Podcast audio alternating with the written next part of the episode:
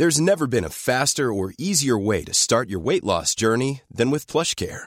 PlushCare accepts most insurance plans and gives you online access to board-certified physicians who can prescribe FDA-approved weight loss medications like Wigovi and Zepbound for those who qualify. Take charge of your health and speak with a board-certified physician about a weight loss plan that's right for you.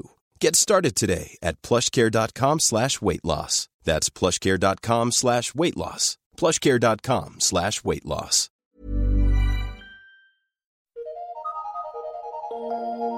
Eu sou Mário Persona e essas são as respostas que eu dei aos que me perguntaram sobre a Bíblia.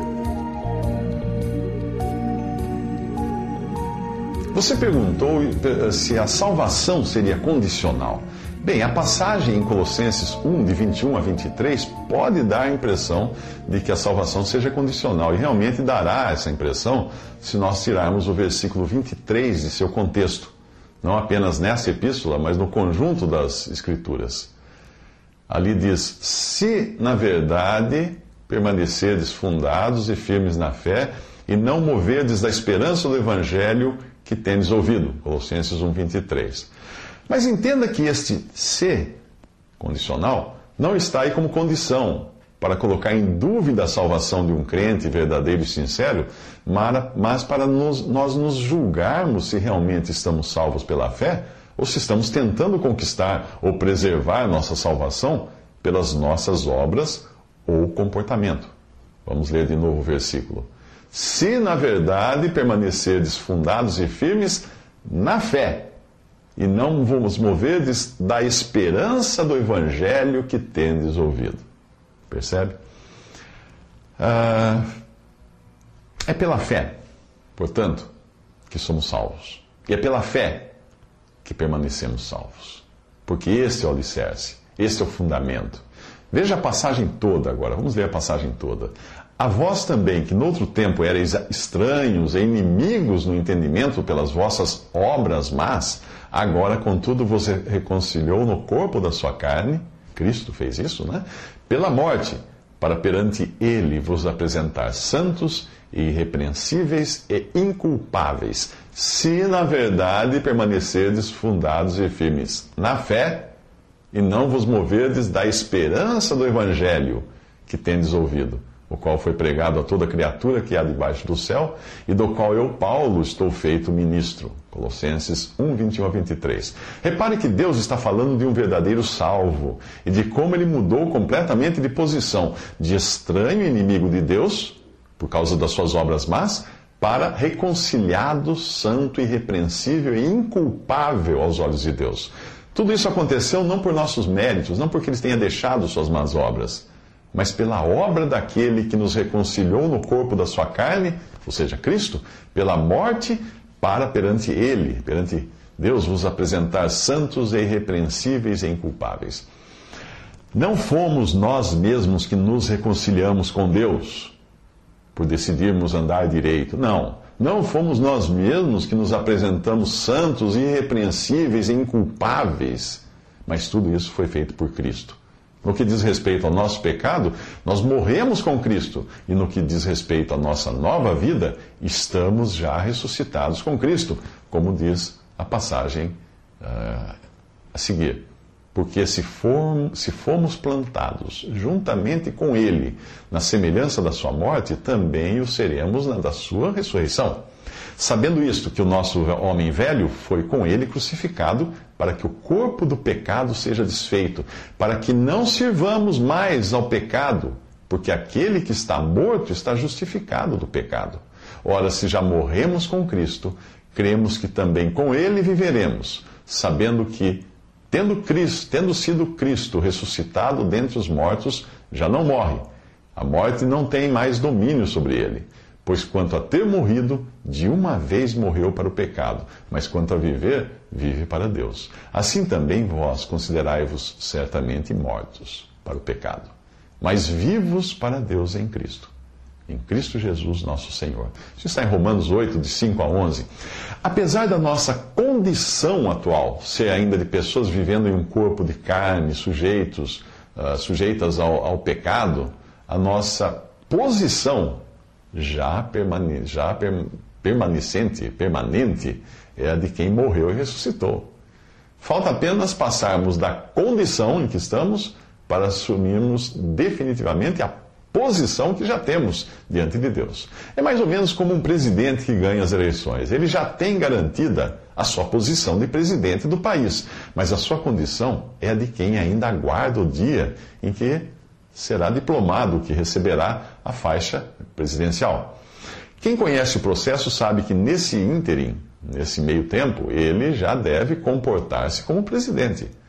Portanto, enquanto não estivermos em nossos corpos ressuscitados, nós somos exortados a sermos aqui, perante o mundo, aquilo que já somos ali, perante Deus.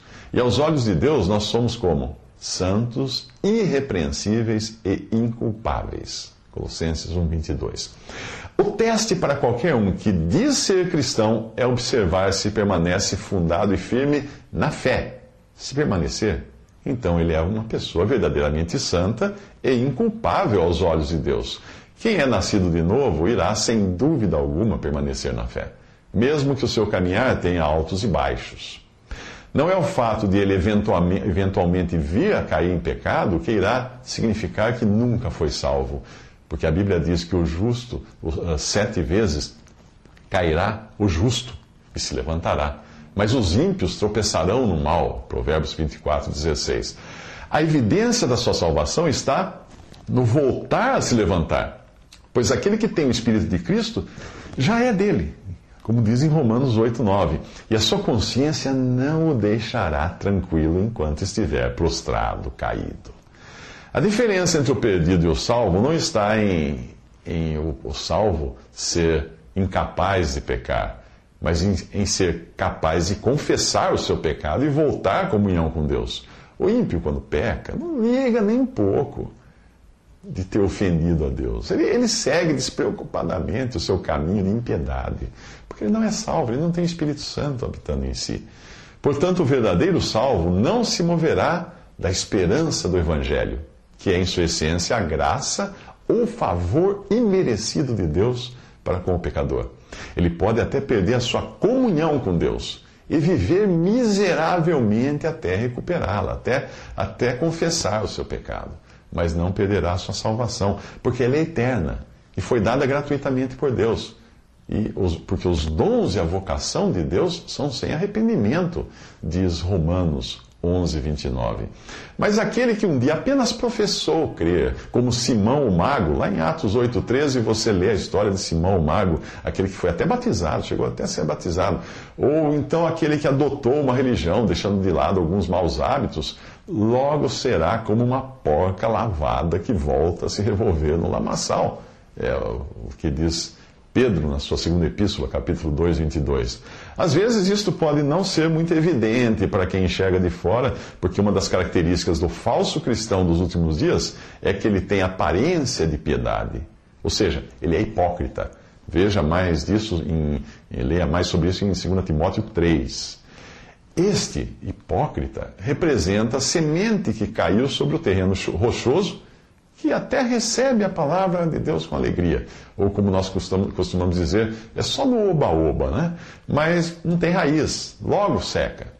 Mas a verdadeira fé tem raiz, porque ela é fundada, isto é, enraizada e incapaz de sair do lugar. Já a falsa profissão cristã, tal qual planta seca, é desarraigada com facilidade e levada por qualquer vento, seja ele de doutrina ou de sedução carnal.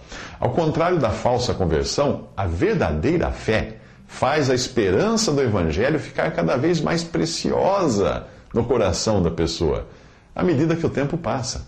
Mas o falso cristão não gosta de ser confrontado com a verdadeira palavra de Deus, preferindo agarrar-se aos dogmas e preceitos da sua religião, muitos deles sem qualquer base bíblica. A verdadeira fé sente o coração arder sempre que escuta falar de Jesus, sempre que lê, ouve a palavra de Deus, escuta a palavra de Deus. A falsa fé só sente alegria com as manifestações exteriores da religiosidade humana, como títulos eclesiásticos, posição de destaque na sua religião, festivais, shows, eventos sociais na igreja e coisas do tipo.